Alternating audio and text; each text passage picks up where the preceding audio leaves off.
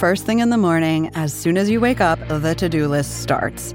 Does the car need gas? Hopefully those leftovers are still good. Why did I get CC'd on Call mom? no. You can't escape the to do list, but you can make the most of your me time with a relaxing shower using Method Hair Care products. Try Pure Peace Volumizing, Simply Nourish Moisturizing, or Daily Zen Shampoo and Conditioner for daily use. All formulated with long lasting fragrances and are safe for color treated hair. Reconnect with the best version of yourself. Visit methodproducts.com to unleash your inner shower.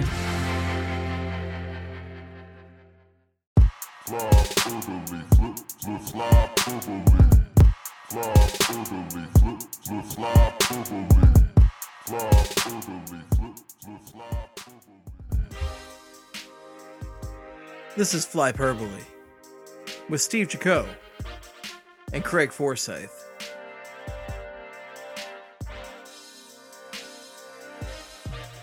Two guys wondering just how many dump trucks of hard, cold cash it's going to take to get Kimmo Timonen to come out of retirement.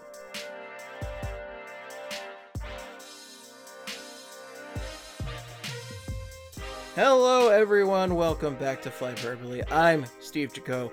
This is Craig Forsyth. And, folks, our long national nightmare is over. We've got, and I'm just going for it with that one. I'm just going for it. We've got Flyers fans in the White House. I'm ecstatic about that. Flyers fans in the White House just feels horrifically dangerous, but at the same time, very comforting. And I'm all about it.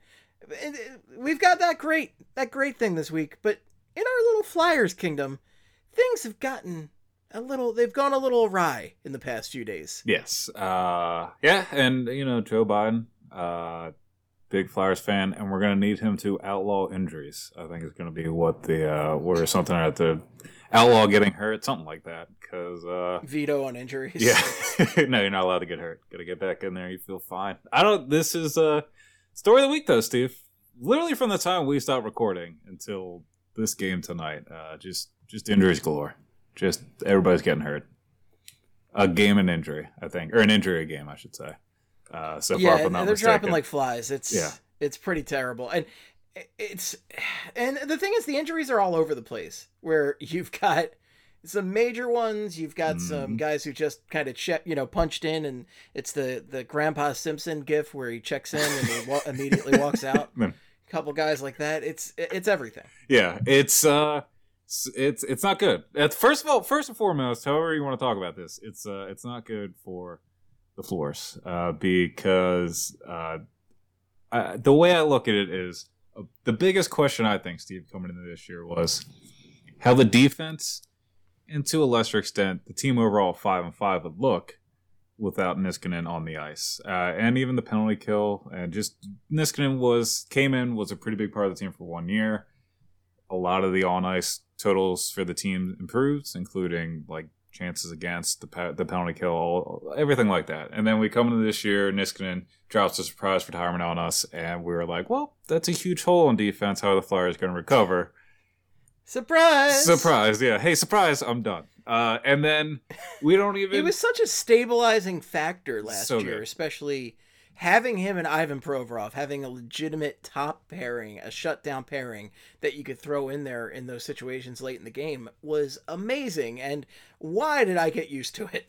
and again, we were a little skeptical of the trade at the time, but saw a way it could work out. It did, and it, he really he filled a lot of gaps this team was missing, especially in on their own half of the red line end. Like they just, uh, it was the team did not look the same in the bubble, and I think a lot of that was because Niskanen apparently just wasn't comfortable with the COVID situation at all. Which again, no judgment, but that could be a big explanation for why they kind of played more of a shell game in the bubble and why they weren't really driving play or for checking as hard in the third period, kind of like keeping teams down at their own end and suffocating teams late in games. And it was just a lot of Carter Hart bailing them out. And coming into this year with the Gus Band Aid, we were kind of expecting that. And then, not not expecting that, but it wasn't going to be smooth sailing, I guess. And then Couturier injury, the first injury of the week, Sean Couturier. Uh, there's no definite timetable for him. Just in an expected amount of time he's going to be out at least, which is always encouraging. For I, I prefer at most. Thank you. Yeah, yeah exactly. If he's out at most two weeks. Great, we'll push through this. Just you know, just a lot of it won't be sober. We're not going to watch the game. Whatever, that's fine. Two weeks, we're just not going to pay attention to it. But he's out at least two weeks with a costochondral separation. Is that I got? I think I got that. Yeah, I think I got. I, I had an easier time with the forecast. Yeah, I think. yeah. If, uh, let me throw you five Russian names versus five Yeah, medical we'll terms and, and see what you do better on. no. I think I do better on the Russian. I think I might do better on the Russian names too. Yeah, because there's less expectation. Anyway, I don't know. But uh, we talked about how uh, yeah, it occurs when the rib tears away from the cartilage, connects to your breastbone. We both knew that. Type of injury usually occurs by a sudden, sudden impact to your chest. Symptoms include sharp pain, breathing, coughing, and sneezing. It's not fun.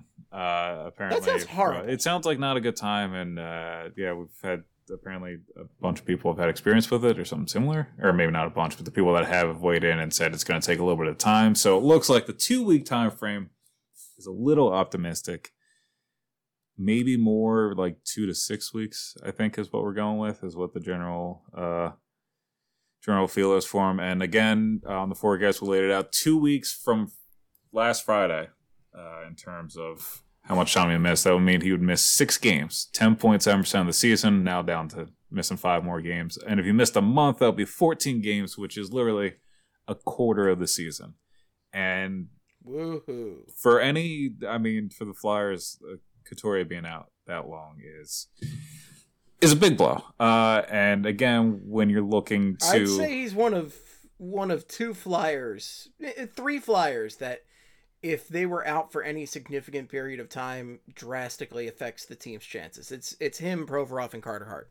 Yeah. Oh, yeah. No, like right now. Yeah, this year. Yeah, I agree, hundred percent. And we, and then going back to the listening question, if you're trying to solve the question of does this team still have uh, uh, identity as being defensive and being able to take away scoring chances and actually not fall apart at five on five every game, Sean Couturier is a pretty huge part of that answer to kind of combat Niskanen's uh, disappearance. So Couturier going down and Niskanen going down, just from a general standpoint of keeping the puck in the offensive zone and controlling play at five on five takes a huge blow.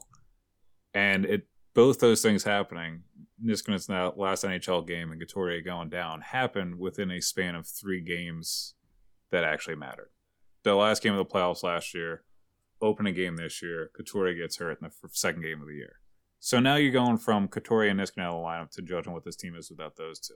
And another person that helps to drive play and would solve part of the problems on the blue line with Niskanen going down would be Phil Myers, uh, who again didn't play a ton of special teams last year.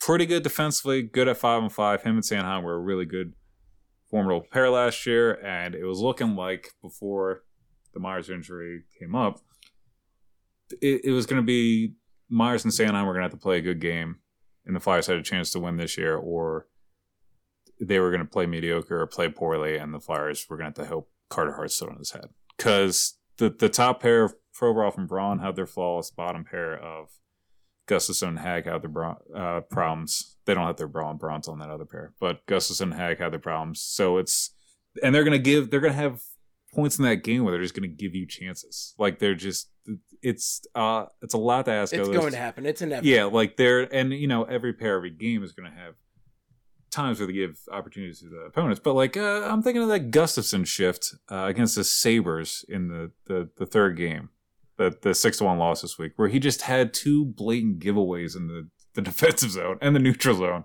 to set up a string of chances. Like that feels like with those two other pairs, besides Sanheim and Myers, it's going to happen at least once, twice a night, maybe. And those are going to be they're going to be tough asks for Hart to get, and he's been stopping them recently. I'd almost prefer Gustafsson at this point to just do the Andrew McDonald sprawl and call I it mean, a day, yeah. the starfish sprawl. Yeah. Because like he's a turnstile right now, and I mean that literally because guys are just going around him, and it's crazy. I've never seen this. He and he's had a couple. He had a try to clear a puck, went off. I think NAK, and then ended up being a goal later in that Sabres game. Had a pretty easy cross ice pass get it broken up right at the top of the, the crease. Missed it in that game too.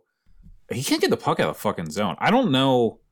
Like I, I don't. I have no idea what his like advanced exit numbers look like or whatever. I he well, he just has not looked good this But year. bad. Yeah, this year they're bad. Whatever they are, they are bad. bad this year. Like they have to be. Like when you watch them. And tonight, that was another thing with the team tonight was that the first two periods that they just couldn't get out of their own zone at times, which is going to be a problem with the new.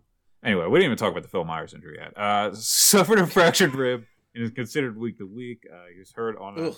Also sounds very painful. very painful. I would imagine, yeah, that's got to hurt like a bitch. And the Couturier injury came. Uh, he took a hit from Jared McCann, and I prefer, of course, again that Jared McCann. But uh, he is took that hit early in the loss or the win on Friday, and he's out for some time. Uh, Phil Myers was hit by Jake McCabe uh, in the neutral zone. Again, it was a pretty harmless looking hit, uh, but Like, why, why did the harmless hits result in these major They- injuries? yeah, a bunch like, them. When McCann tried to decapitate a guy with his elbow, Yeah, it didn't do anything. McCann throws his uh, elbow into Sanheim's head at like full speed, and Sanheim's like, "Oh, all right." Uh, McCann, by the way, got fined ten thousand dollars for that, uh, no suspension. So thanks, league, for not uh, suspending him. Hey, it's it's all about what happened, not about the intent. Yeah, that's right. Yeah, yeah, exactly. As we've seen many times with the Penguins in the past. So, uh, but yeah, pretty much my point.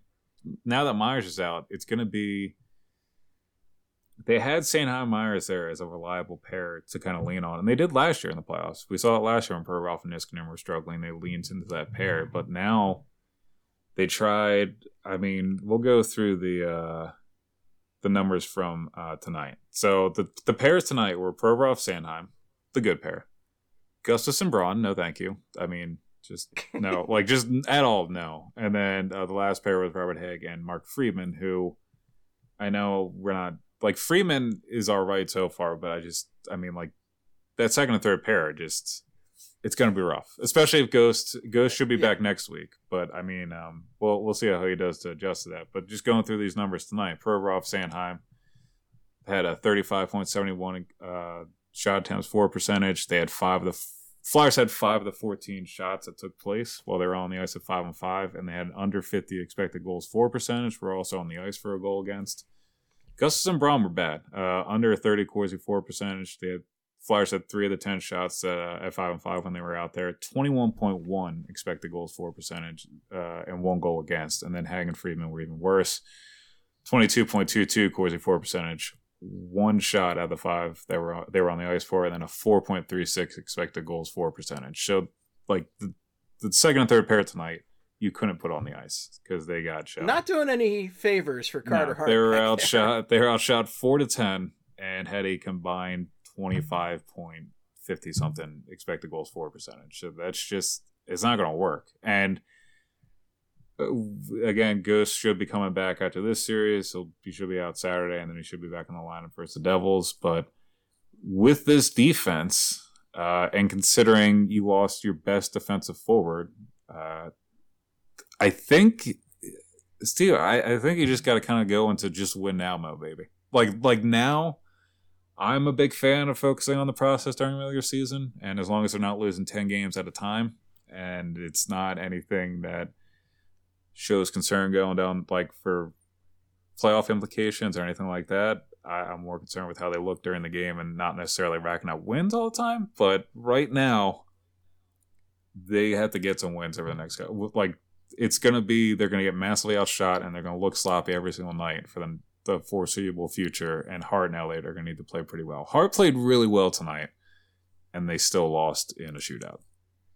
Yeah. And uh, man, I felt so bad for Hart during this game, especially after that first period where the Flyers got drastically outshot. Well, it was 18 to 3 or 14 to 3 it was but the 14 to three three. it It was cut the three difference in half, that was yeah. the three that was the But big they had three shots. They weren't that's the thing it was nothing. That's nothing. It's horrible. yeah and like that's and again this Bruins team and you know they didn't have a even strength goal coming into this game they did not have they haven't played with Pastrnak yet yet and they still don't have Andre Kasha which uh, I that's not I know that's not a name but he's still a good forward for them who'd probably be in their top six maybe chipping in some goals they didn't have those two guys they haven't been scoring they scored four goals in the third period tonight against the Flyers. They had two even strength goals against the Flyers in a span of 109. A little bit of that is eventually the levee's going to break, you know, because they were putting on all these chances they couldn't score. But at the same time, like they don't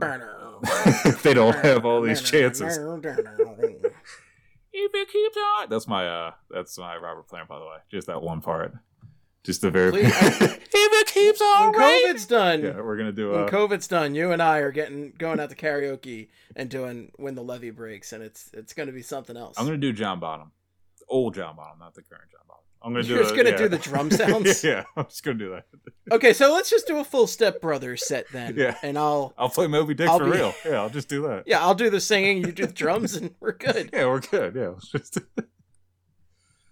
just. Uh, but uh, I mean, fuck, Steve. Let's. Can we be so what are, serious what are our options on defense? on here? Because defense? we got okay. So because like we got we got the fried man over here, my favorite. yeah, so let's talk card, about fried Freeman man. real quick. Uh, Can he be a guy who actually steps in and because it wasn't encouraging tonight, but I want to give him a legit shot. I want him to get a shot to actually show us what he's got.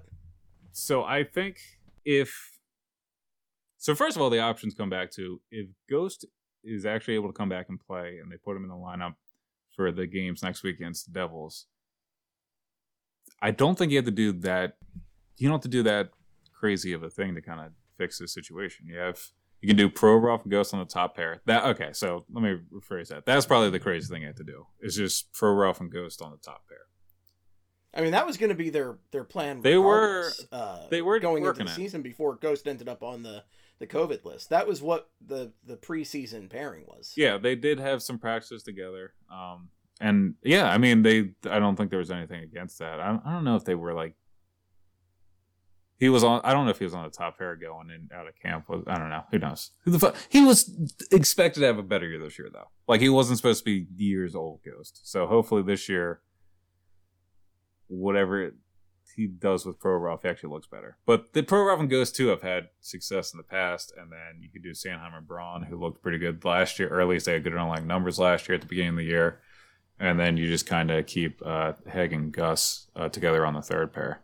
And by the way, Heg, real quick, I think Gus is might be worse so far, but it's not exactly like Robert Hagg's been killing it. I mean, he's still doing that thing. He'll just get the puck and lob it down the ice for no reason and get icings. Uh, his and clear led to Robert Hagg is yeah. that's what he does. Like uh, he's a def- he's a defensive defenseman. He's the guy who's supposed to sit Yeah, and exactly. feel reliable. Gus at least brings a, a nice dynamic offensive set of skills with him, and is a, a, definitely a boon on the power play. Yeah, yeah, no, that's the this- thing. Yeah, that's like Egg just has his invisible hits. Yeah. Yeah, exactly. Like Gus is somebody who, yeah, can do all that. Heg, I mean, I really just think people Robert just don't like. got invisible hits. Yeah. I just, I don't think. I think people just don't like advanced stats, and people see that advanced stats say that Robert Hagg's bad, and then they just don't like Robert Haig because of that. We talked about that a little bit today. I think we're. I think I'm going with that. That seems to be. That's my. I'm putting that out there. That's my personal stance on all that. But he does have moments, but he just you know fucks up a lot. But anyway, Friedman. Uh, yeah, we, he played a little bit last year. He stepped up uh, last season when Ghost and Braun went down with injuries. Uh, he played with uh, Heg for I think seven games last year, six or seven games last year, and they had terrible underlying numbers then. But that was also very much uh, the Flyers just had the mentality we got to win these games because Mark Friedman's in the lineup because he just shouldn't have been. It was a lot of injuries on the blue line, so they had a twenty six goals for percentage together, thirty nine point seventy six expected goals for percentage together, and then two goals for and two goals against in seventy three minutes last year. That was uh, Heg and Friedman together, and again they were together tonight. Not great numbers uh, together. Realistically, if Myers is still out, Ghost doesn't look like himself, or ends up getting injured too, where they have another injury. I don't. I, I'm not a big fan of Friedman getting into the top four, but like as a third pair experiment, I, I mean, I'd rather just see what he's got. I mean, he's been in the, the pipeline for a while. He's been progressing up the ladder. Like he got into a game 2018-19, looked got his first taste last year. I wouldn't mind if this is a year he actually gets a little bit of a role if the opportunity comes up, uh, if that makes sense. And this would have been a time, and then unfortunately Bergeron, or not Bergeron, uh, Marchand smashed his face into the ice. It would be a really big story if Bergeron smashed his face into the ice, but it's only Marchand, so it's not uh, anything near as uh, attention worthy. But uh, yeah, what was it Friedman left the Yeah, game? Yeah, I mean, that sucked for Friedman, and of course Yeah. Marchand did that. It- it- like, You're towering over the guy. Come on, you can't. Yeah, and like take down Mar. But we all know Marchand is the wild card. He does whatever the hell he wants. He is a rat, dirty son of a gun. yeah. Oh yeah, he's just Ugh, yeah. not a friend. I don't I think just- he's I- a friend of our rep. He's not the friend of our. He's rep. not a friend of No, our friend. related. That is for sure. Yeah. Definitely. I don't think they're related. No, he wouldn't be related to such scum. The thing I felt so bad for Friedman, especially if Friedman ends up being out for any stretch, Oh my god. and yeah. uh, Frost because like these guys are getting their shot Frost, that yeah, we it's like- wanted them to get. Show you know the the chance to really showcase their talent and immediately get hurt. It sucks. Yeah, and Friedman Friedman drew a penalty tonight. Friedman drew a penalty on Corrali in the D zone uh, hold, and apparently, according to our AHL people, uh, Friedman is pretty good at drawing penalties in the AHL. Uh, so that is a skill that maybe he brings up here at this level. I just. I the, the physicality I think you just got to get used to a little bit. Well, I mean, I'm kind of used to say that now with Marchand body slamming him, but that was also like picking a spot. But uh, he tried to check somebody earlier in the game and he bounced off him uh, in the first period. I saw that too. Uh, but Maybe this just isn't your thing, bud. yeah, I mean, but he look, he, he's.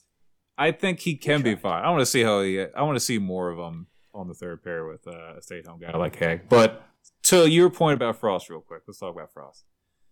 So Frost would have been somebody we were, we were excited to see coming in this year. He was going to get an opportunity, left on the team as the 13th man. Torre gets hurt. Frost works his way into the lineup on the line with Lindblom and Konecny.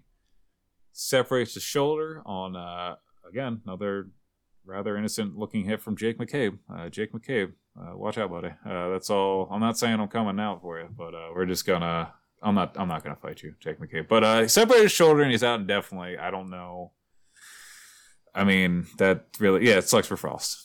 Uh, that really is what it comes down to. I was gonna say I didn't hear a timeline on when they think he uh, will be back.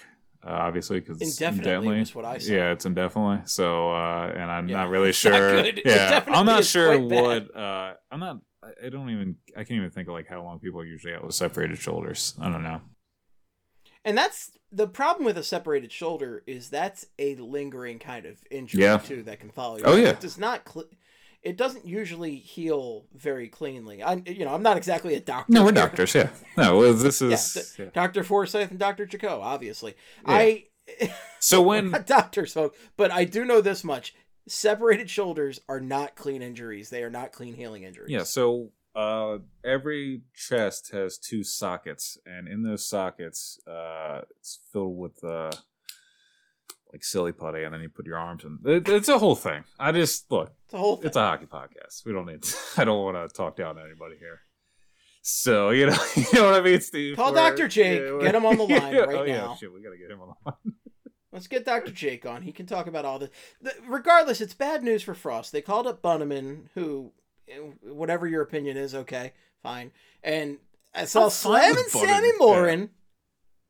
What about Sammy? Like, uh, he's back. Well, he's. Uh, he, Oh, slam calling slam from the Yeah, taxi squad. yeah, yeah, yeah. No, he's back. Yeah, I thought. He I don't know. all- We could see some Sammy in there. We could, and we actually. The Morin Mafia is very Well- excited about the prospects of winger Sammy Morin stepping in there and crushing some fools. Look, I mean, Friedman is maybe out with. uh I don't. I don't. He's probably not going to be out, but uh he might have a concussion actually. But That would be crazy if right after trying Sam Morin at wing, they were like, "We need you to yeah, you need to go back to defense. So you know, if you don't mind, just slide on in there." You know, considering the situation, it is kind of crazy. Because the problem is right now for the Flyers too is this is all happening at the beginning of the season. Uh-huh. Pe- everyone's still a contender. That is nobody is desperate to sell, and I, like people say, go out and make a trade, but it's not that easy. Nobody wants to trade away a good asset at this point because they're not. It's not the trade deadline. They're That not is ready to do that unless thing. they are like Yeah. Ottawa or somebody like that. That is a huge thing. I think people are overlooking, and also when we get to this list of like possible other names that I threw together because I've I've seen them throw out there, and I just look through random like defensemen in the league that were on practice squad or uh, on the taxi squads or you know what last year the deal whatever. A lot of these guys changed teams this offseason. so I doubt the team that signed them is going to be like, oh, your team needs help now. Four games, okay, so let me trade away this guy I signed. Like it's just not going to happen. So at this point in time, yeah, that's not great. Um, and also just I think the thing well, so with Morin too, I, I think the fact that you know Ghost is coming back, I don't think a trade's gonna happen this weekend or anytime soon because they probably want to see what it looks like with Ghost back in there, even if it looks pretty bad now. Um but and they also have a body that can throw into the game on Saturday with Morin. So like you can throw Sam out there for you could like this this does not work out well for our preseason bet because this is the situation that came about that would mean Morin has to play one way or another. and I did not But this does this. This is a wild card. I'd have to go back and listen to the bet to to be sure. I think if it was uh if he play I thought it was if he plays a game this year. Oh, if he plays this year, yeah, year at forward, I think is what it was. Right. so that yeah. That just kind of you know throws. Still though, it's I'll- negated. I'll, give you two fifty if he plays on defense. That's fair. Okay, that's fair. okay, I'll Venmo you two fifty. Uh, enjoy that two fifty. I'll Venmo you two fifty if he plays. It'll buy me a shitty beer at a bar when bars are open again. A couple years, yeah, and you'll gain interest by then. So yeah, I mean, bars are open. I'm just not going in yeah. there. Oh no, I'm yeah, fuck no. Not until I get that vaccine. I get the first shot, go out, slam some beers at the bars, and then get the second one a couple weeks later. That's how it works. That's how you do it. That's Uh, exactly. that's how exactly how it works. Yeah, I again, we're doctors, Well, the alcohol activates the vaccine, folks. do not listen to any of this for even a second. Okay, this is 100% Counterpoint. incorrect. It's a free country. Do what you want. If you want to drink some beer, do whatever you want. All right. It's Oh my god. no, we're not doing that. Don't. We should probably listen to uh, uh Steve's calling you advice. C for all your bad information, folks. C's got a new post out there. Sea dog to the there. bottom of this one. No, we're not. no, no, no, no. We're not associating that brand with no, no. Oh, So what oh, are our oh, options? oh. Yeah, Oh. figuring out what I'm putting down. No, I see what you're saying. Okay, what? I'll be are Q-Bill. the- All right, what's, uh, what's going on? Oh my god. Okay, so considering the fact that not many teams are going to really want to deal defensemen, especially defensemen that would make a difference on the Flyers right now, what are the Flyers' options at this time? Looking at so there's in-house Friedman, Pouliot, who, I mean, now probably not uh, offensive defenseman on the practice squad. Uh, Zamula could come up and play. I doubt that happens for Saturday, but that could be something they do down the line. Again, probably. I think he's the highest graded out defenseman that is closest to the NHL for the Flyers, if that makes sense. Like I think Cam York is probably regarded as the biggest blue chip prospect the Flyers have on the blue line, but Zamula is probably second, and also he is. This would be an opportunity for him to play. Like I, I think he play. He might play at some point this year, and this would be a pretty good opportunity for that. I like his game a lot. There really is not any. I mean, he's a six foot three, big ass dude that can skate well, creates offensively, uh, doesn't just a lot of offensive creativity, and also he plays pretty tight defense, and he just seems like a, a lot of the stuff checks off of like how Hextall found Myers, undrafted guy with size, mobility, and can also help you at both ends of the ice, and that's kind of what Zamula is. But it sounds like he might be a little more polishing that extent. I think the big holdback with him is he has not played since a WHL game on December eighth, twenty nineteen, and that was yeah, been a while. Yeah, and then he never played in the NHL. So to go from a WHL game in December, a little over a year ago, to the NHL might be a big ask. Uh, and then also Sam Morin, which you them mentioned. in there. Yeah, just throw him in there. The you know, try live hire. So Flyer away. Yeah, uh, Sam Morin, and then Nate Prosser, who, you know, I don't know. I I don't want him to be there, but I don't even know if they're contemplating this as like a possible option just for the one game idea. Uh, 34 year old right hand defenseman, last played in the NHL with Minnesota in 2018-19. Minnesota connection, 10 points in 59 games last year, and he probably is not the answer. But like again, when when he was at back in his heyday with the Wild, he had fine when he was on the ice, the Wild allowed less chances and high quality chances against. Maybe not by a ton, but he did make an impact, and maybe you need him for one NHL game. Maybe the Flyers are thinking about it. I don't even know what. I don't even know. I don't even think they have the cap space to It's a maneuver warm around. body. Yeah, it's a warm body. So it might just be. Uh, it, it might really just be Morin. I, I I think it might be, but we shall. Outside of the Flyers organization now, the big three names I keep I, I see keep uh, throwing around David Savard, Jason Demers, Nicholas Hjalmarsson. Uh, but Hjalmarsson, I keep seeing stuff. There, there's something about uh, he may not waive his trade clause to get out of Arizona. Demers was a name the Flyers were talking about possibly acquiring uh, in this offseason. I think it was 31 Thoughts back in October. Friedman said something about uh, Fletcher kicking the tires on Demers. Demers, 32 year old right handed uh, defenseman with the Coyotes, final year of a deal where he's getting paid 4.5 million a year, 11 assists in 50 games last year. Um, and again, I think like 4.5 is a little rich for me, uh, considering who he is and how old he is and his he is in his career. Uh, but don't have to worry about expansion drafts if you're going to give up assets to get him. And he would fill in on the right side, and he is more defensive oriented than another mobile blue liner that doesn't really uh, crack down on cycles against. But um, those are the two guys out in Arizona. David Savard, I think, is the answer if they're actually going to trade and get a guy. He is probably the best option out there.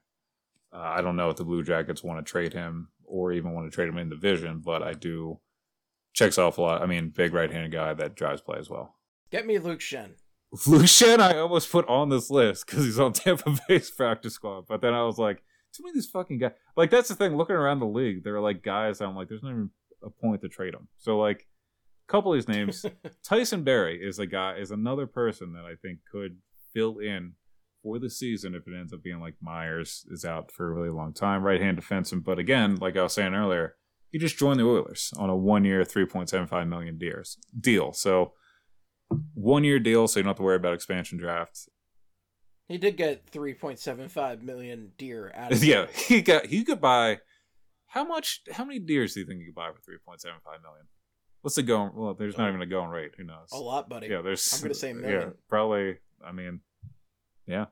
Yeah, and th- yeah, probably. Yeah, I guess so. Yeah, but that's anyway. Yeah, thirty-nine points in seventy games for Barrie last year, five goals uh, for Toronto. Uh, 2106 average time on ice, so he plays a lot too. Uh, and he's a guy that he will chip in offensively and he has his defensive mistakes, but it's not a drastic full tilt. I don't think it's a full tilt offensive defenseman with him. Like he does seem to bump up the offensive numbers a little bit, but he doesn't seem to be wildly misplaying plays in the defensive zone. So, but I don't think the Oilers are going to trade him. I mean, Holland just signed him this offseason. So again, that Joshua Brown is another guy. Um, in zone D numbers are right, but horrible at transition game. Right hand defenseman, but again, just joined the Senators this offseason from the uh, from the Panthers, where he had 56 or appeared in 56 games last year. Uh, Travis Hamonic, who we talked about uh, over the summer as well, I think, but he just signed in Vancouver, defensive minded player. I mean, I like the Tyson Barrie, Travis Hamonic, um, Nick Holden was another guy I was looking at, but he's left handed uh, and also cost well He's got this year and another year on his deal. So Nikita Zadorov, who's ginormous but sucks, can just skate well. Uh, Dean Kukan, Adam Clendening, Mark Pysyk, Kevin Connauton, Kevin Miller. So like these are all the names I was looking at. Jordan Oesterle was another one. Mark Alt, I even threw on there. Those are all the names of guys that like they're just bodies. There are bodies that I saw their name and I was like, yeah, they would trade that guy. And like if they want. Uh, and even with that said, like I doubt Nikita Zadorov just signed with the Blackhawks, and even though, I mean, he sucks, so I'm sure the Blackhawks would want to sign him just because they would get something in return. But he he's just not good. Um. So and he's also he's also left-handed, so that becomes the other thing too. Is they really need a right-hander. So it's like Tyson Barrie, Hamonic, Brown. I would throw into that mix, and Brown's not even like a Brown's like a name I'm throwing out there. Nobody wants Brown. That's like another option that I'm throwing out there that like Ottawa probably isn't going to be. They're not going to hold all their prospects and assets close to the vest. Like they'll probably throw it out there. If only they just jumped on Del Zotto sooner. Michael Del Zotto could have Yeah. been here. DJ MDZ pornography instead of Columbus. could have been getting DJ MDZ could have been ours. yeah, could have been getting yelled at by porn stars on Twitter in Philly again, but instead, here that was that whole thing. I think it was Lisa Ann. I think that's still He, he yeah. slid into those DMs. Yeah, he slid into- We've never forgotten it. Fucking MDZ. MDZ, what was it? MDZ was on a PTO with the Columbus Blue Jackets. So DJ MDZ had a PTO with CBJ. Is that a lot? Did you get all the letters? That was a lot of stuff. That was that was I pretty think good time. so. that yeah, was I good. think that was all the letters. Yeah, that was all the letters Yeah. in the world. All right. Hey, listen, I googled this, and the first the first result that came up under news was from whatever first Ohio battery is that said Michael Del Zotto has been the Blue Jackets' best defenseman this season. Uh, you know, what? you know they're serious right there with the team with Seth Jones, and Zach Werenski. Zach Werenski. and David Savard even.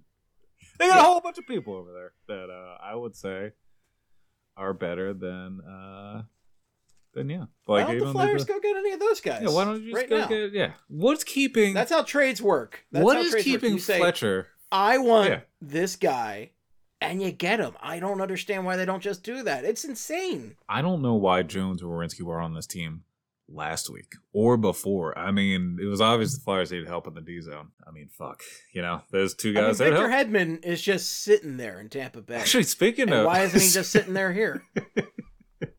Speaking of Columbus, though, did you see that Dubois stuff tonight?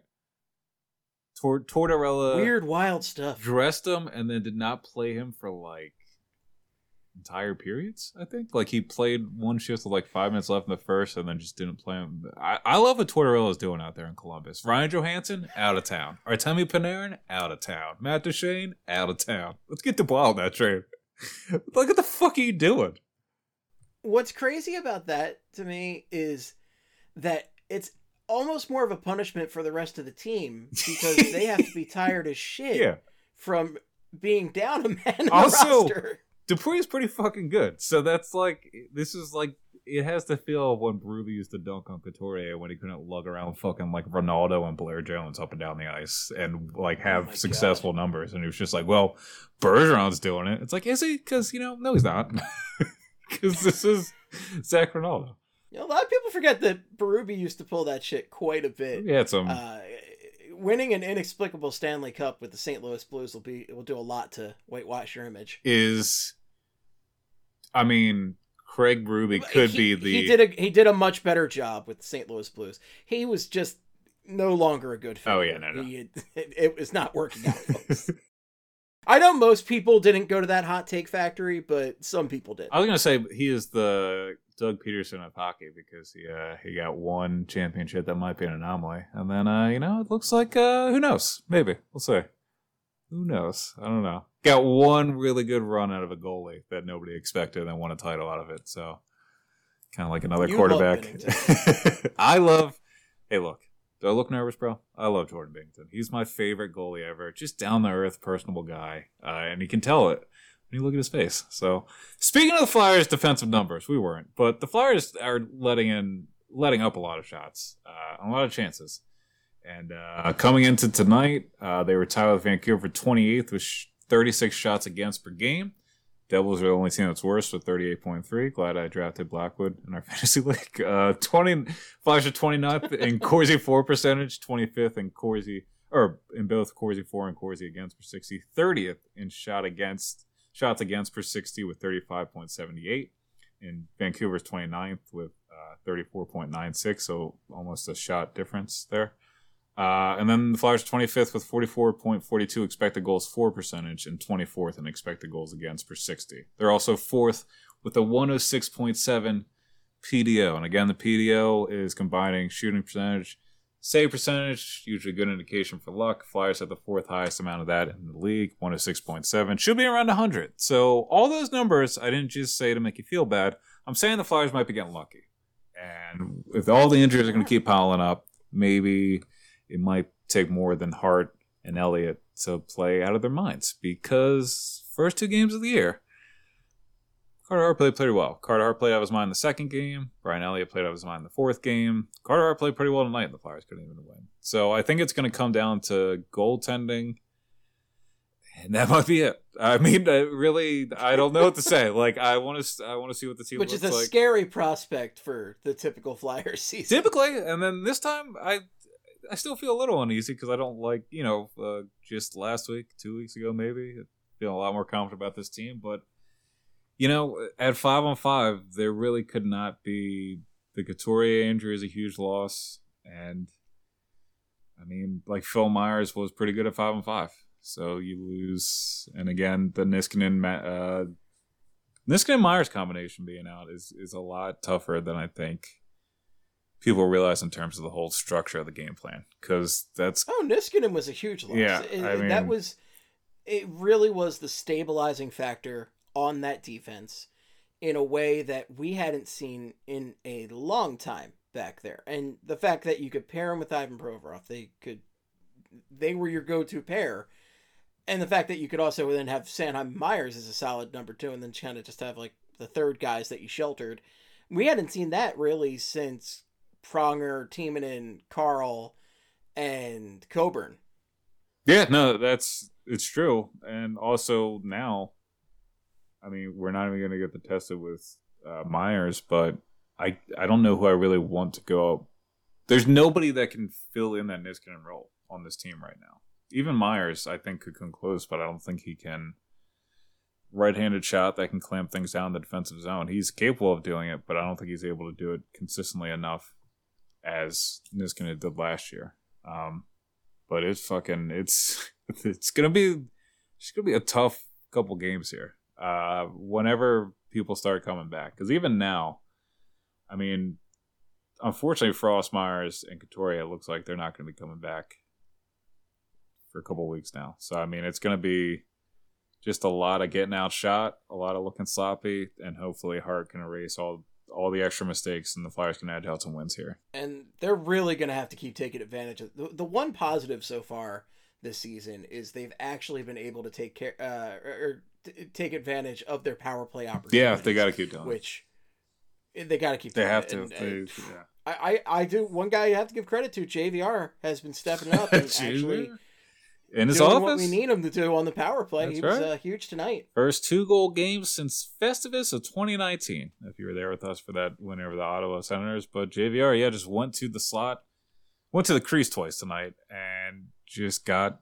some goals. I mean, the the second one was the the second goal is what the power play needs to get back into, uh, and having that setup of Giroux cross ice pass to Voracek, Voracek cross ice pass to Flyer on the other side of the net. I mean, he just did it with Konecny in the game on Friday.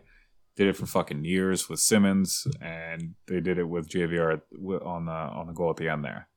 Like they, I know it's a very easy thing to like say, but they, yeah, that power play, that's what it's going to need to to get going there. Because again, it looked kind of stagnant before they started clicking in the second period. The first period it didn't look great. So hopefully, uh, hopefully Michel Therrien's up to the task because they, yeah, they really are going to need it. Uh, JVR two goals, Voracek three assists, Hayes two assists um, in the game tonight. Uh, also, the second game they allowed 40 shots against or more tonight. Um, trying to think about, or I'm looking at other uh, random stats from tonight. Uh, according to Sam and Slam and Sammy, uh, today was Giroux's 609th game as Phillies captain. He'll tie Clarke on Saturday and pass him on Tuesday. Uh, so for That's all you crazy. and Giroux did score tonight. Uh, worth worth mentioning that. Oh wow. Yeah, so uh, get that out there. That is that's crazy, and I know we are usually great defenders of Claude Giroux on this Yeah, program. but still, just and yeah. I mean, like he. what's your yeah? But still, I was Oh, I was just gonna laud him a little bit. For yeah, yeah, sorry, yeah, career, but yeah. what were you gonna say? No, no, no. Go ahead. I was, uh, I was thinking of, I was thinking of something else completely different. Go ahead. Yeah, I was not gonna talk on Claude. No. Yeah. I mean, hey, if He's- I I like understand. Claude. I understand. There are some legitimate, legitimate complaints you could have about Claude Giroux and his tenure here as Flyers captain and leadership, blah blah blah. But at the end of the day, the guy is an all-time Flyer, and I think it's an incredible accomplishment that he has played. And I can't believe that the time has flown by like that. That he's played that many games as Yes. captain of the Flyers. That is insane. So that's what I was going to say was the but to uh, was I, I I don't think like Clarke. I don't remember how long he was captain for. Well, I don't remember at all because I wasn't alive. But I want to see how long he was captain for in like the seventies. Well, because they were also playing less games a regular season back then too. Yeah, that's the that's a big thing too. I think they might be close to like the same. Well, and there was also that period where Clarke wasn't the captain, and then he was the captain. Right, again. exactly. Which was yeah, three years, 1979, 80 to 81, 82. And then captain from 72, 73 to 78, 79, and then captain again 82, 83, 83, 84. He's playing pretty good amount of games though. Like they're all No, this is a feat. 78, 77, 80, 76, 80, 71, 80, 76. Yeah, so uh, it's not a cheap it's not a cheap record. He got there. I, I thought it would have been. Yeah. Yeah, maybe that that's what my boat originally was for, but uh no. He is a pretty good captain. Turns out, Claude Giroux, all right captain. Uh, I don't want to Oh, wow. don't want to piss anybody off out there. but yeah, he's all right. Uh, and that is so again. If that is wrong, that's not on us. But if it's right, you're welcome. Um, yeah. Uh, so that's that. Do you want to talk about the other games real quick? Well, the the one other thing I wanted to mention also was I saw a stat with Oh, I uh. Giroux and Provorov the other day that they had played Oh, the uh, consecutive. 319 consecutive games. Both of them had the same exact amount, and that's currently the ninth and tenth longest streak in the NHL. Uh, Keith Yandle has the longest streak with 868 right now. But it's Yeah. funny because people often think of Claude Giroux as this injury-prone guy, somebody who doesn't, you know, oh, he's hurt too much, doesn't play that. But 319 games straight played, like that is remarkably Yeah. consistent. That's a, a healthy guy who is in there leading this team. Yeah, I yeah, I feel like the. uh I remember a couple years ago, like when they, because there was like a, there's like an eight year gap. No, it's 2010 11 to like 2016 17. Giroux leads the league in scoring, and I always felt like the big comeback for that was, well, he played every game. It's like, yeah, is that like does durability work against him? How does that work? Like nobody else before. Like if you were killing it at your job, and you were just doing amazing. And the boss called you into the office and they're like, You're over like you've done these many reports and we'll expect half of that. And then he was like, You're working too hard. Like you're working every day. We don't want that. That's not impressive at all. Like that's not how that works. off, for yeah. the love of God. Yeah, like that's it should not work against you as an argument, but that seems to be the only big thing. And I guess that's 320 games after tonight's game because this was as of 119. Yeah. I was gonna say I saw that. I remember seeing that in one of the. uh I meant to put that in here, like go back and look at that screen grab, but I forgot to grab it. There are some shocking and some not so shocking names above those guys on this list right now.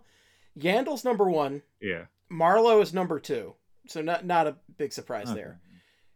Phil Kessel is number three. Ooh, yeah, 848. yeah. Well, it's funny that like, you know, like I think the thing with Kessel and Giroux are like they look like guys that wouldn't be durable. I guess they're like kind of smaller frames, and they kind of get busted for like not Well, Kessel's the hot dog man. Yeah, he's the yeah, he's a hot dog guy. He's just off the ice eating hot dogs all the You would expect Kessel- be, but yeah, I mean he's- he's Kessel been- just doesn't look. Yeah, he just kind of looks. away. Yeah, he just kind of looks flabby. I don't know. Like he looks like Has uh, he not missed a game since 09? That's that's nuts. If that's that is true. kind of crazy. And he also Uh, beat then it's. Brent Burns. Okay. Yeah, uh, that's that, that's insane too. Uh, then it's Brent Burns, Dmitry Orlov, Jaccob Slavin. So Dmitry Orlov yeah, is surprising. 401 games. Jesus Christ, dude! How long? Yeah. What? All right, hold on. Who? Who's that? Jaccob Slavin Yeah. and Adam Henrique. Adam Henrique, number seven on there, which is nuts to me. And then Connor Brown. Yeah, but like, who cares? If, uh, I think that might be the thing about like, yeah, it's like he may have been doing it, but nobody was really watching him. That's true. I mean, it's like a tree falling in the woods and nobody's there. Yeah, nobody nobody watches that tree fall either. Uh, Orlov started. Orlov started in 2011-12. That Well, no, so Orlov, his streak started in later than that. I just I can't believe Orlov's been around. Fuck, dude, I'm getting too old. Like this is. Uh, yeah, we gotta know. stop That's doing this. the- Like, I, and by this I mean we gotta right, stop fine. doing time. This is the what I last mean. flight No, no, no. I meant like we gotta stop forever. moving time forward. I'll keep doing the flips if we stop time, and then I just don't get older, and I can just watch all the hockey. Yeah, but like Orlov, I I can't believe Orlov's been So around. every time I pull, every time I pull a a gray hair out of my beard, that is a, a cruel reminder of the constant march of time. God. Yeah, I'm not. I'm not quite. Well, I'm not going to say anything because God's got a pretty funny sense of humor when it comes to me and uh, saying stuff. So I'm not going to say anything about gray hair yet. But the uh, the floors, though. I mean, earlier in the week. So I'm going to go through some random stats from uh, the other games now, if we can get them. So Konecny had his hat trick, first career hat trick on Friday against the Pens. Ninth multi uh, goal game of his career, his first since he had two goals in the Flyers' win over the Kings on January 18th, uh, 2020, last year. First career four point four point game, ninth game with three plus points in his career.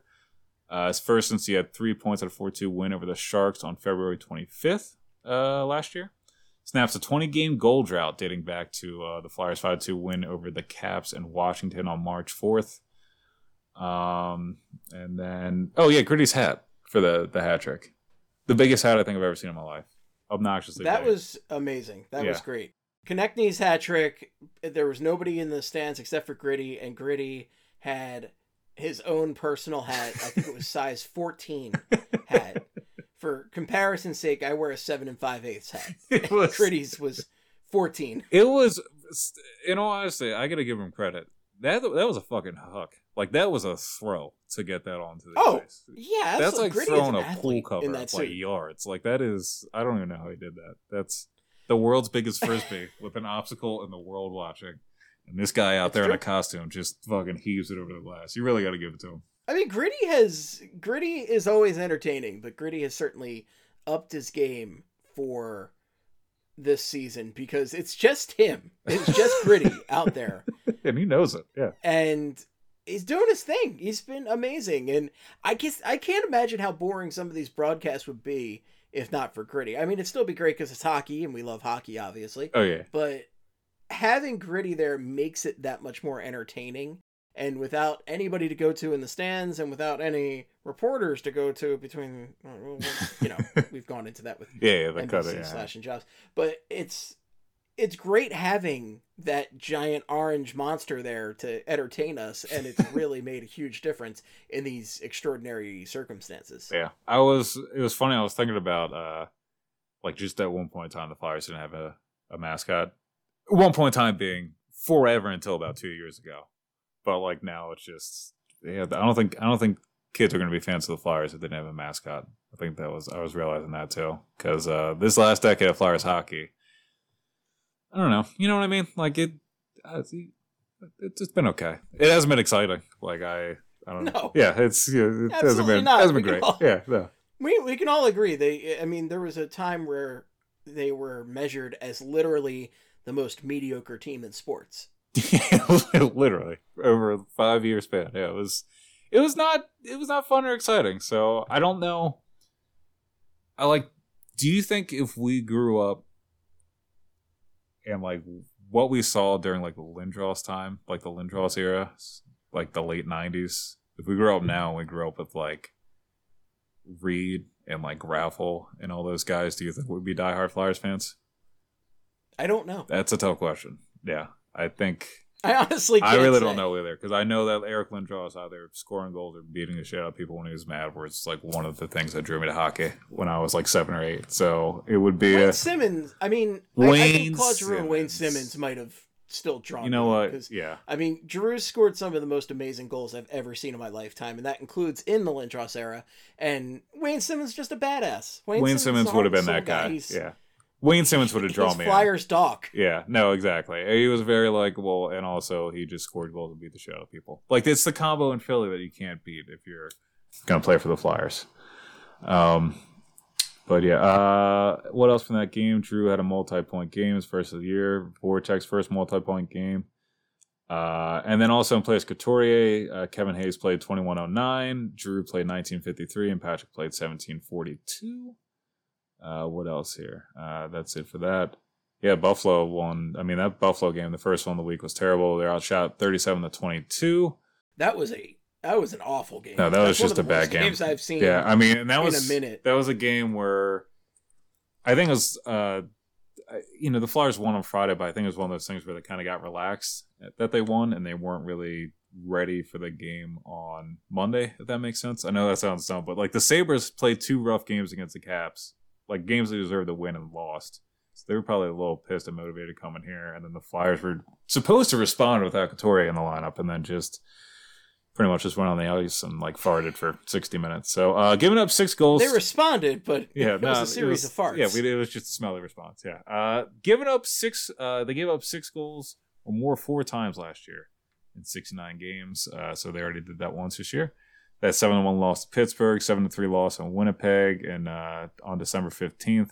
6 1 loss to San Jose on December 28th, and then 6 2 loss to the Coyotes on January 4th. So three of those losses, though, came in like a month span where a lot was going on with the team. That was when Lindblom got diagnosed with cancer, and then that road trip from hell last year where they won 1 4 and 1. So Flyers didn't give up this many goals last year, uh, just out of the blue, except for that one game in Pittsburgh early in the season. Uh, so for them to give up six goals right now is a little alarming. And again, Couturier out and all the other injuries, but still not exactly great. Um, and a lot of those goals that game were not really Hart's fault. I thought like Lazar had a crazy backhander. I mean, um, like they had Major a couple. Lazar, that black that backhand was just insane. Yeah, uh, Ryan Hart, and then they had a couple of uh, cross-ice passes that got off that like Hart isn't responsible for, so just not great there. I feel bad for Hart this season because I I feel like the numbers have not reflected how he's actually played. Oh no, he's gonna get he. he his numbers might be a little bit of the Steve Mason treatment this year. Uh, if I'm going to pull that up, because he is going to get bombarded with shots. Flyers are going to spend a lot of time in the defensive zone, and he's going to save a lot of them. He's not going to save all of them, and there are going to be nights where, man, four goals against doesn't look great. Uh, but if you had watched the game, you would see that it probably should have been more of a loss than that. Like it just every night, Hart is out there making some unfathomable saves, and it's just I think right now with how well this team is playing defensively, some nights like tonight, it's just not going to be enough. So he is gonna. You're I think you're right. Like he is going to be somebody who night in and night out going to make a shit ton of saves. He's going to be asked to make a ton of saves every night. But then the Flyers are going to lose some games like three to two, and people are going to talk about the goals you let in, even though whatever. But uh, yeah, I meant Mason, not like uh, I meant Mason. You know, a lot of work, decent numbers, and people are going to be kind of wonder they might wonder what's going on there. But it's hard. I mean, they, everybody sees the defense. It's hard. Too. Everybody yeah, loves- everybody knows. There's a difference Hart. between him and yeah. Uh, NAK scored his first goal of the season in that blowout, by the way, six to one. I was laughing. I was just thinking about just Steve Mason didn't make it easy. I don't know. There's Oh, he didn't help him. Carter Hart Oh, yeah, versus yeah. Steve Mason, where it's like with Carter Hart struggles, like yeah, but he's Carter Hart. yeah, he's a, And again, I say struggle, and I don't think he's actually struggling. I think he's just not getting any favors from the defense, and guys are making sick plays on him. yeah. And Steve Mason, again, the guy played his ass off some nights, but it did not make it easy to love him. Oh no, he did not make it easy. He also had terrible fucking body language. He had this pissy quotes when he left, and also like he just he was pretty bad at like tracking pucks at times. So like there were times that shit. But like yeah, Carter Hart's a lot more lovable, and he's gonna be better, and he's our sweet sweet child. And uh Steve Mason is uh I don't know, given probably given some shitty intermission analysis for some college like hockey team out there or something. I could see him Listen. doing that now. The man can handle pucks. That's all I got. If you put Steve Mason's puck handling abilities with the rest of Carter Hart's game, whoa, that goalie would be fucking unstoppable. Carter Hart, I love that kid. I don't want to ever see him leave the crease to handle a puck again.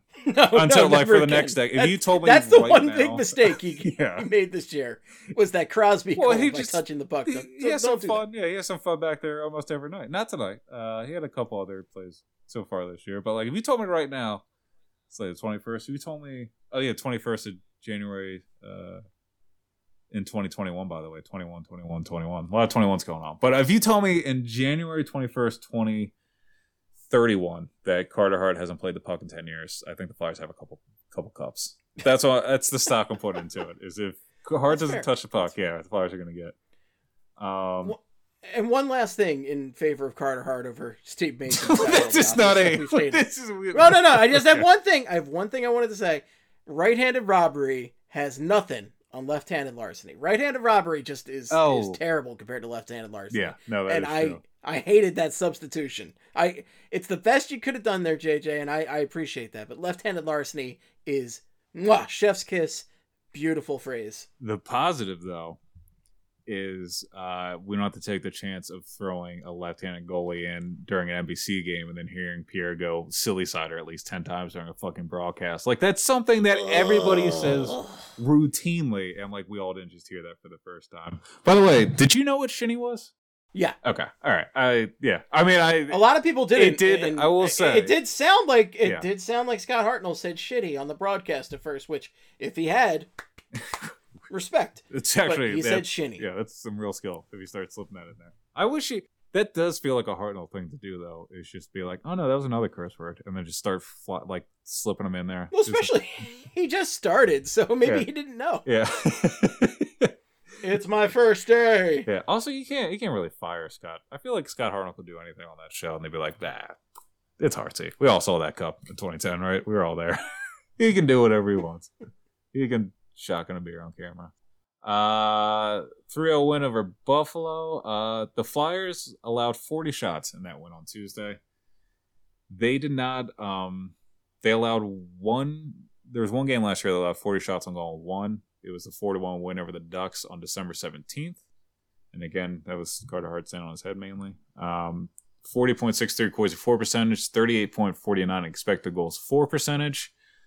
57 shot attempts against at 5 on 5. Uh, it's the mo they allowed that many shot attempts or more three times last year in 69 games. And it's their second sub 40 expected goals for percentage of the season. 14 of those 69 games last year were that. So again, just early numbers early on, just or the numbers early on just don't look good for just the defense and erasing chances against and it just it's going to be a lot of uh, the goaltending. So uh, and again elliott uh, 40 save shutout first this year fifth with the flyers 41st in his career.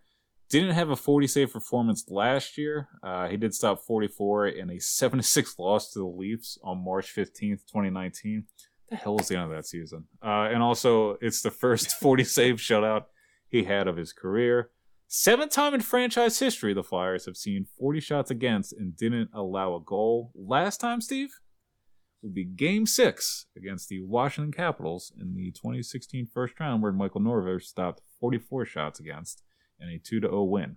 44 to 11, that shot count. That is something I'll we talk about on that that, show at least once a week. yeah. Like, I watched every second of that game, and I still don't believe it happened. Oh, I don't- because yeah. Michael Neuvirth, the Glass Man, Mister Glass, I, I just can't believe it. I, I can't believe it. Uh, Moose was great in this game. I Oh, was yeah. stunned when I saw the shot count afterwards, and props to him. First start of the season, and he he absolutely killed it. Yeah, and again, maybe not like he had a couple big saves, but it was they, they weren't hanging him out to dry. But still, that's a large volume of shots right there. Forty fucking shots on that. Forty shots on that back to back games is not a good sign. No, Uh, no. and it's gonna we're not gonna get a, a better way to gauge this on Saturday if Friedman's also gonna be out, and we're gonna be pulling up Zamula or Prosser or Morin or whoever the hell else is gonna go out there. So Saturday's not gonna be fun either. Uh, but I, I want to see how they're looking once uh, Ghost gets back to, get, gets uh, back into the mix here.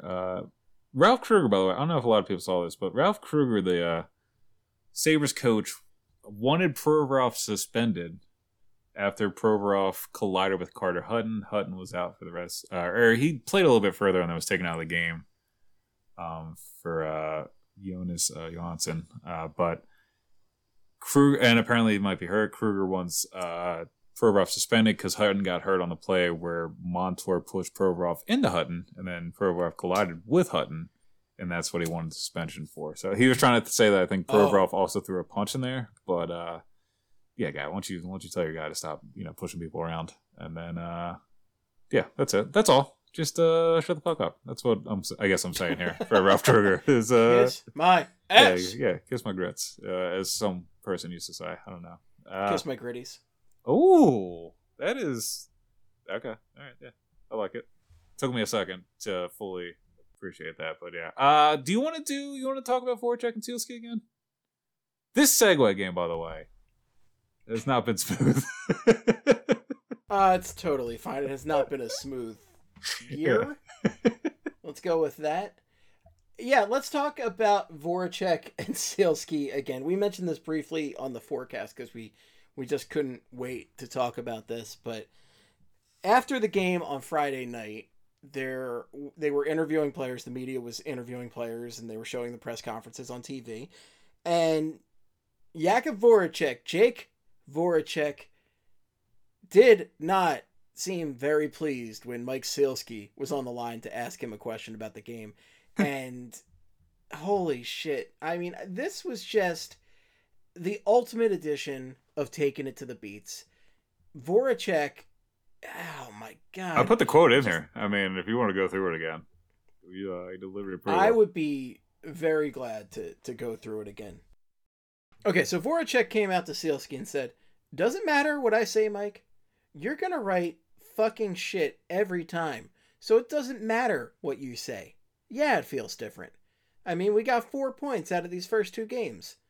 I wasn't even gonna answer your question because you are such a weasel. It's not even funny. Next question."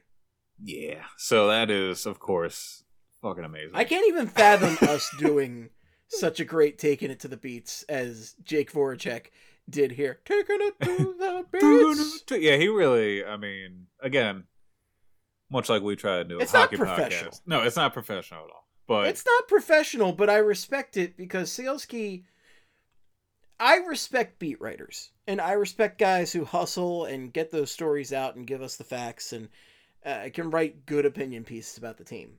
And I uh, strongly feel that Mike Sielski is not somebody who does that. He is not a, a, reporter who goes out and, and writes factual, informed articles about the Flyers. He writes hit pieces. He writes hot take pieces. This is the top sh- the top baker of the hot takery right here. oh yeah, This is a dude who that's all he does. That's his bread and butter right there is just making hot take pieces. Stuff to get people riled up. He's the culture change guy about the Flyers from a few years Uh-huh. back and he's never stopped doing that.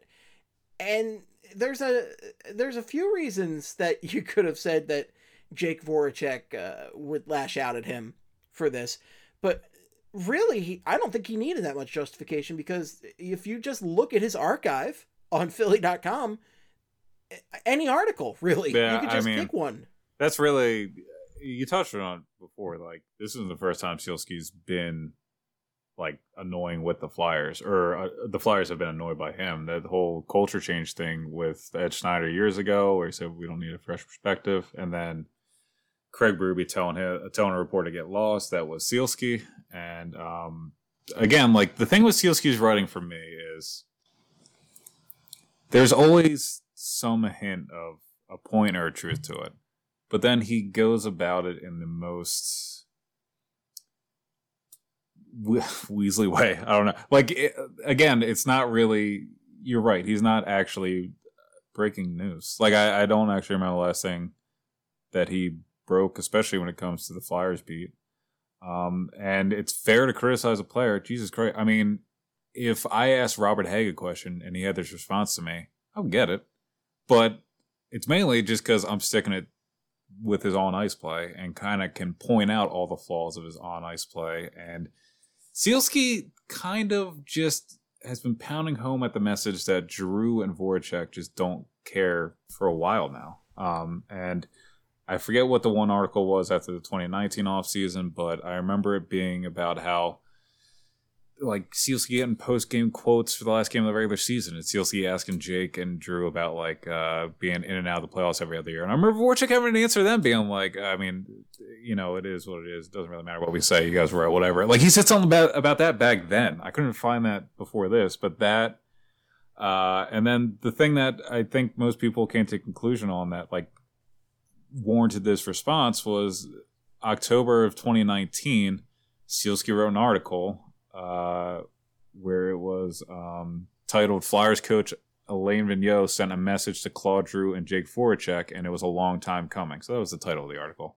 Mike, and you want to talk about having like a bias? Yeah. It's right there when you say it was a long time coming. Yeah. And again, I know he writes a lot of opinion pieces Right. and a lot of uh, those, you know, op eds just saying like, uh, I, I I don't know, giving his two cents, but his two cents ever since he started writing in the Philadelphia area has been these hot takes. He is just a guy who's out there to provoke. He's not actually out to I don't know, spread any new information about the Flyers or give a new opinion. Uh, He's the guy who has complained about the culture change and the same old Flyers for years now. Yeah. Yeah, and and from that, And then when Ed Snider passed away, it, it, it turned from that to uh, instead to you know hit pieces on Giroux and Voracek. Yeah, and in that article, so after that title in an article, he put uh again, this was actually going back to that Penguins loss. It was after those uh Flyers lost real bad to the Islanders and Penguins last year. The Islanders game was that shitty one on uh, in on Long, Long Island where Ghost looked like shit, Morin looked like shit, Hart got pulled, and then that Penguins game, and then Sielski wrote this. Uh, back to back lopsided losses to the Islanders. Uh, oh, okay. So he was talking about how the Flyers were in the locker room changing after a game, AV or practice. AV was in the middle of the locker room. Jake was at his locker stall taking off his skates.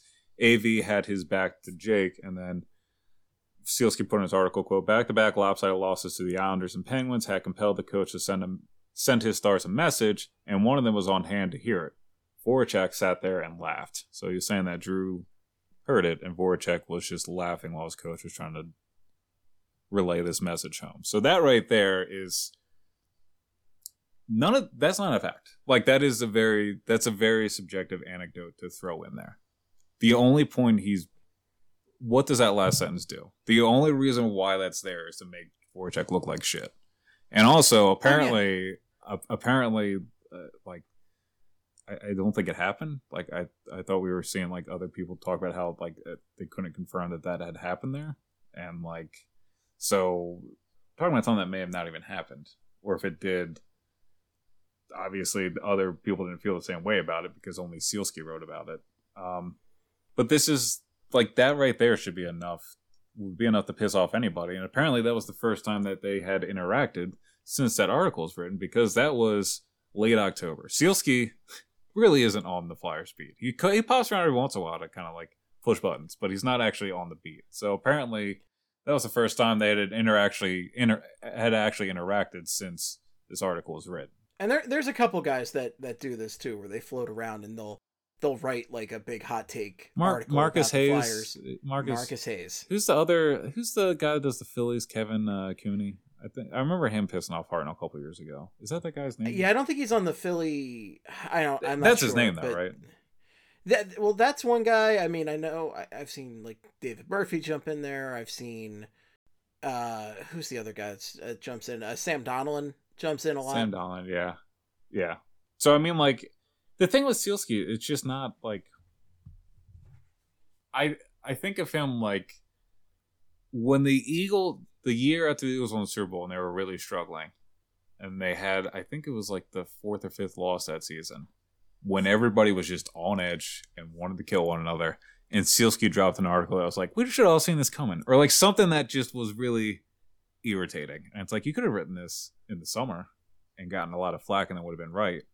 But you decided to do this just to kind of like irritate everybody. I don't know. Like it seems very much like his job is to just be a troll. Like he is paid by the Philadelphia Inquirer to create, you know, clickbait. That's pretty much what it is. Um, or at least the stuff that I've seen. I can't speak to his other, but every single time he's popped up, like, you know, this was an incident where if I didn't know who Sielski was before this incident, and I wanted to look up the history between Sielski and Voracek, uh, well, one player, like one side is to me seems to be pretty clearly in the right terms of like the reaction there. Like I, I don't know, the Voracek response may have been unprofessional. It was unprofessional, but I wouldn't call it unwarranted. Yeah, like he's been he Sielski's been asking for this type of response for a while. I think, like he just Yeah. I don't know, like he you can't be that troll I didn't see anybody yeah, defending him either. The- like I think that was very telling. Is there was nobody out there going like, oh, "This I can't." and then believe Jake JJ made fun of it on the broadcast tonight. Did you hear that? Oh, I missed that. No, That's was like- amazing. No, but he was like, uh, he was talking about Jake, and then and sometimes he's known for having quite the uh, post game comments. So like that was it, or like for, for being like entertaining in the press game post uh, Zoom call or whatever. Yeah, so like even he mentioned it. So yeah, that's and, and then Farabee retweeted it. yeah, I saw. Yeah, apparently retweeted, and then like Cartier had to come out and said.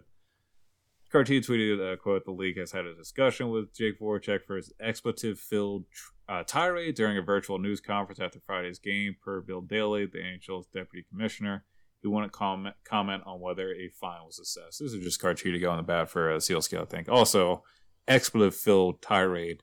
He said one curse word against a beat report that's been trying to get him run out of town for a couple years. I don't think that's expletive-filled tirade. Ah, I mean, there were a couple expletives, but yeah, whatever. Oh wait, wait, what was uh, I, I- the fuck was there? What's, what's the other one I'm missing here? Fu- I mean, fucking shit is two expletives. Oh, fucking shit. Oh, okay, yeah. multiple. Uh, okay, uh, all right, you can defend Sielski if you want. That's fine. Uh, I uh... listen. I'm not a weasel lover. Okay. I don't think any of us are. I gotta say that use of weasel was uh, It was was, pretty nice. It- by the way, you don't good- see weasel very often, Yeah. and I, I think it was uh, an appropriate use there. No, it was. It was Not fans. We're not fans, folks. Yeah, again, and you know, I if people are good writers and they actually present the news without any kind of weird subjective like kind of hit like tinge on it, I'm fine with that. If a writer can actually write and provide facts and information, sure, but uh, I'm sure he does it at other times, but uh, not. He- There's a purpose behind his writing, and it is to piss you off. But I guess it's fine. But you know, just use facts or evidence. I don't know, whatever. Um, he also carved up Voracek in that article, uh, talking about his defensive uh, play, like saying that you know he's creative in the offensive zone, but pretty much just uh, takes it easy in the defensive zone, which is kind of crazy for a player that gets paid eight point two five million a year or something. So yeah, there's a lot of yeah, he was swinging for Voracek, and there, I mean, Voracek's a pretty easy guy to swing at in recent years for the Flyers, uh, and even I last year was saying that uh, you know his numbers didn't look great to start the year, and if he didn't really turn it around, you know, this could be the start of the decline. But he's looked fine this year. I think he's looked good this year. I don't know if he's motivated by the Weasel, but we'll uh, we'll see how it pans out down the road. The whistle. Talking about uh Voracek and Sielski. So uh, before we get to the BU, Steve, I'm going to run through some minor moves this week.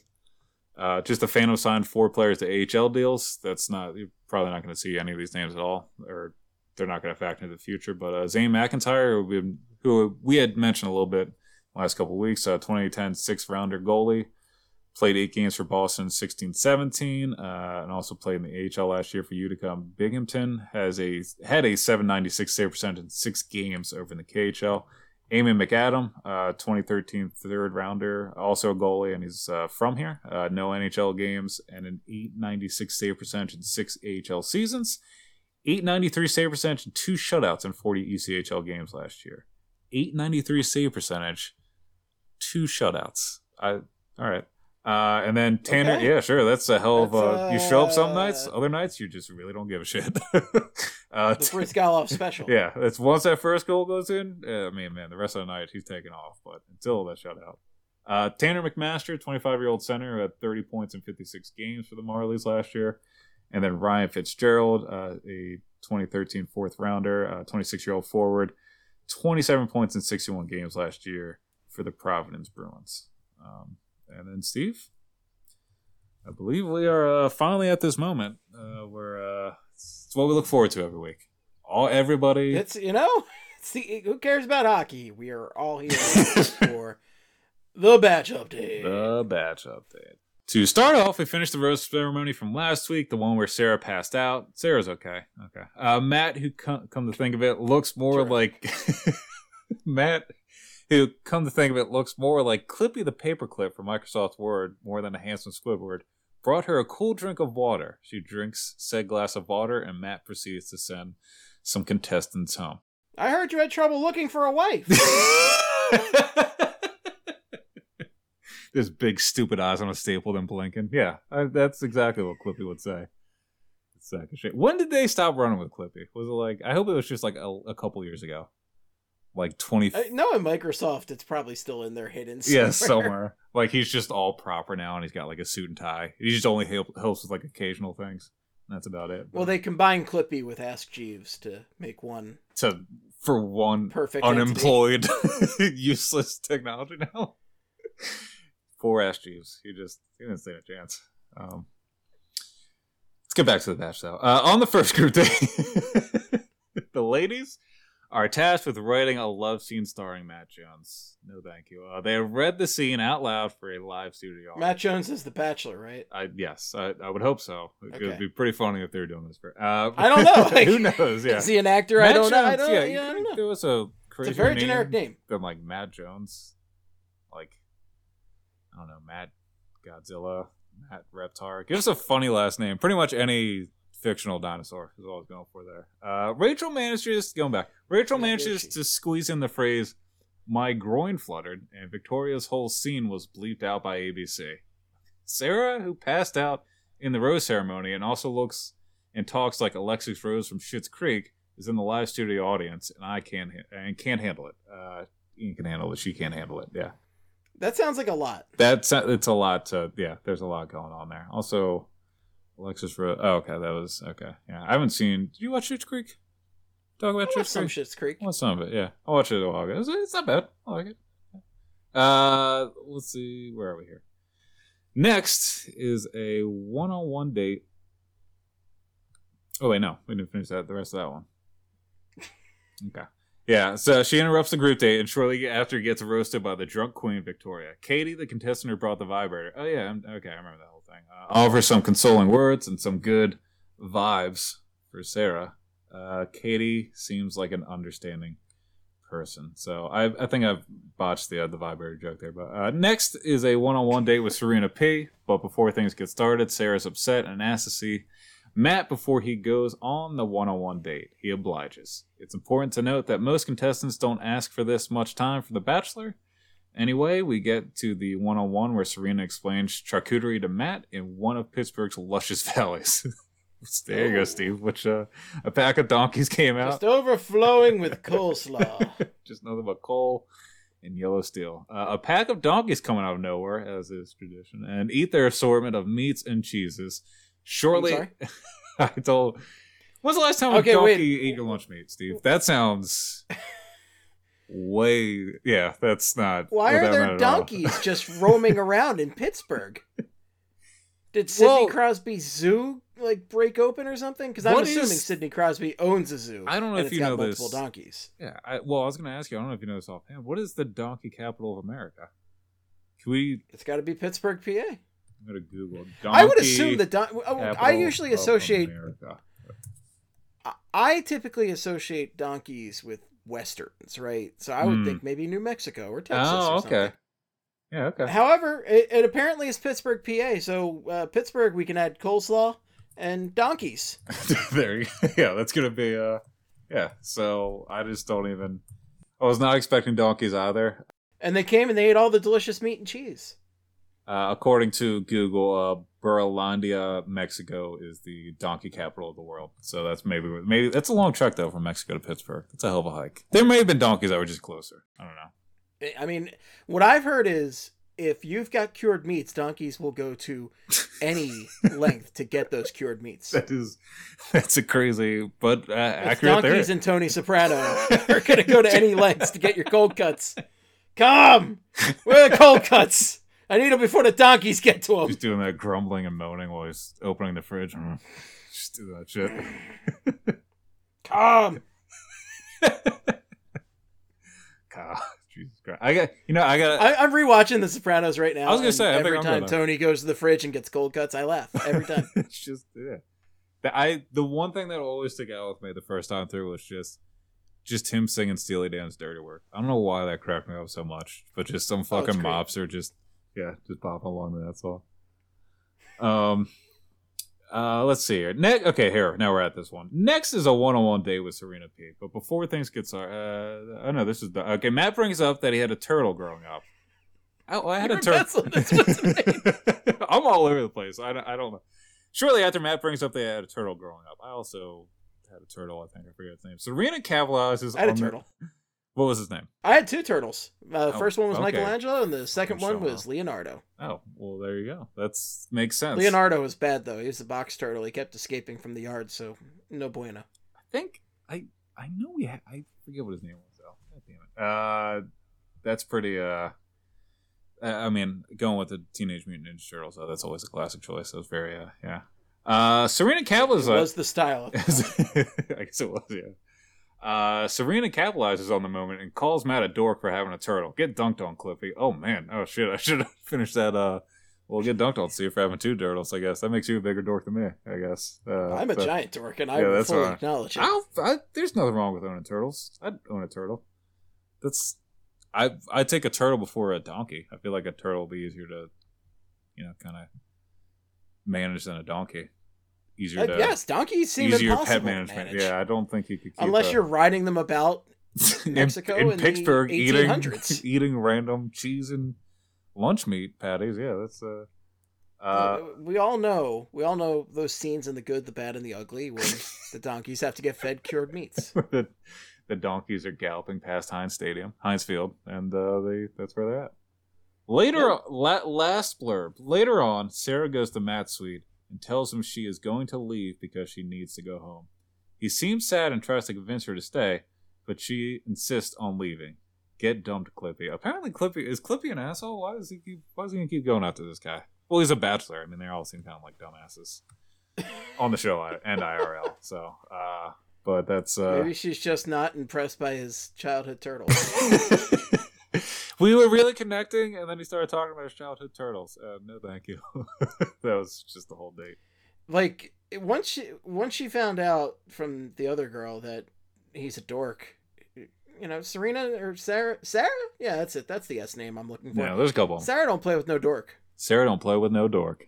That's the title of the app. You can put that in there right now. Uh, we got around the league, Steve, and then I'm not talking to you again for a couple days. So uh, you want me to fire that up? Let's fire it up, buddy. Right, Ian Cole has been traded from the Colorado Avalanche to the Minnesota Wild for Greg Pateryn.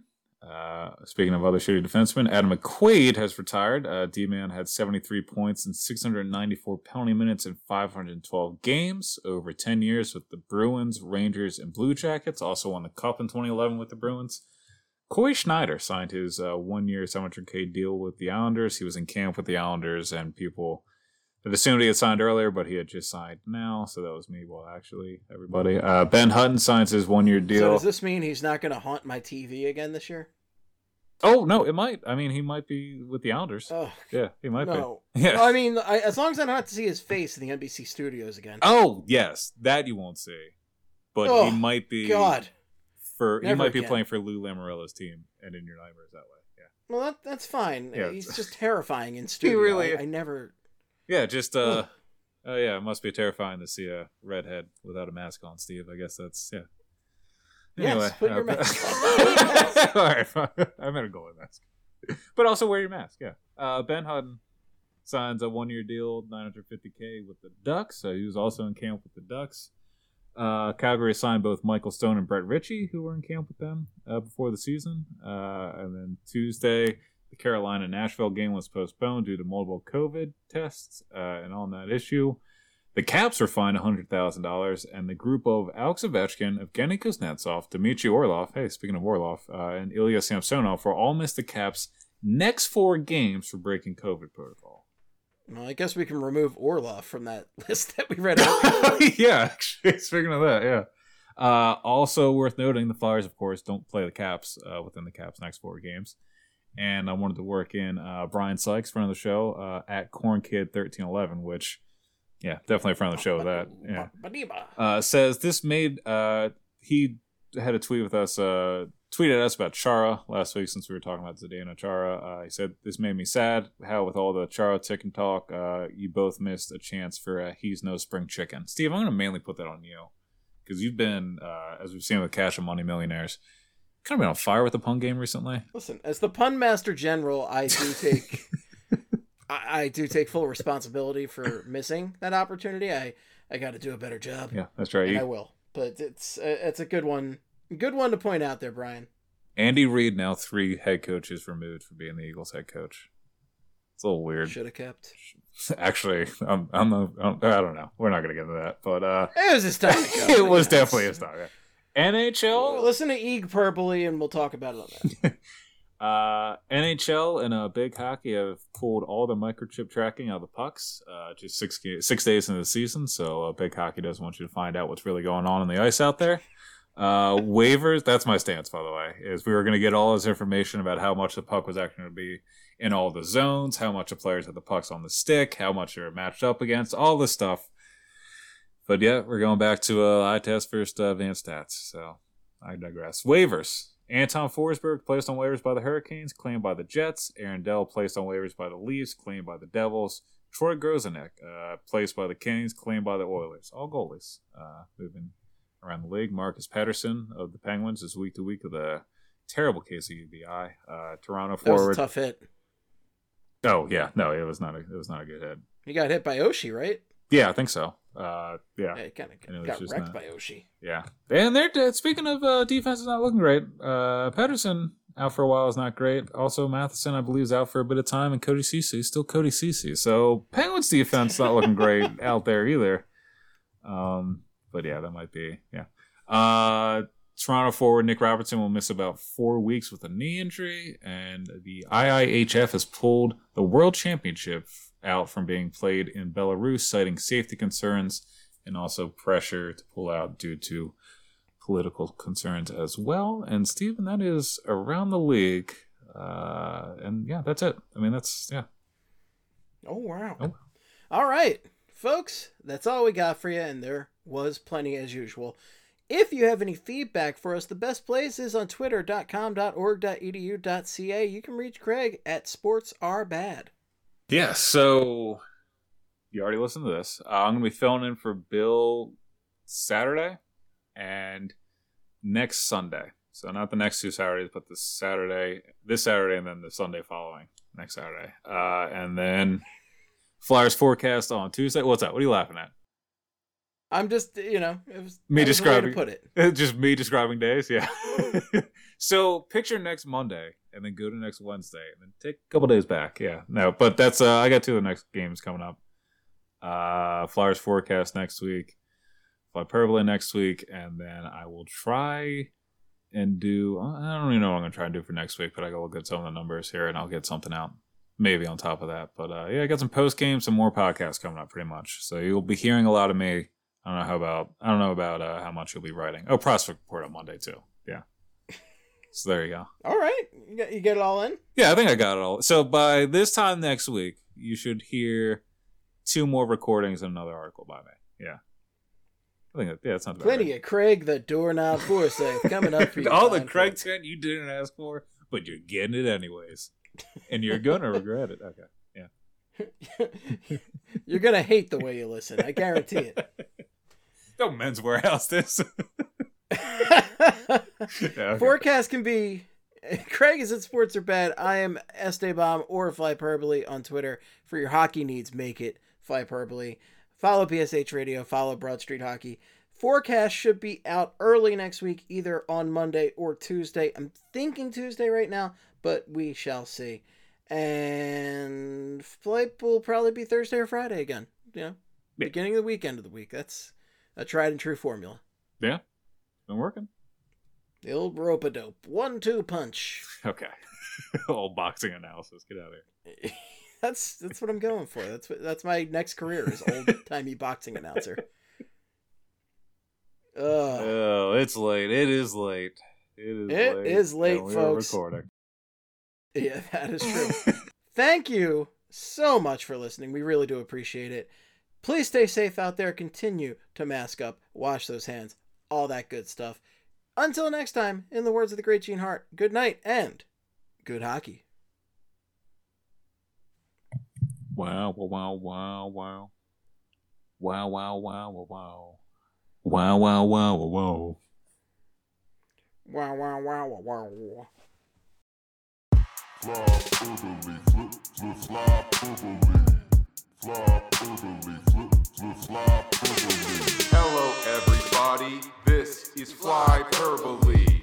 It is a podcast about hockey, mostly the Flyers, but also other hockey things, like other hockey teams that play the sport of hockey. Steve, but not Steve Hartnell, and Craig, but not Craig Berube. No, this isn't all those hockey guys. These are the guys who watch the hockey sport. Yeah! Fly flip, flip, fly Fly flip, flip, fly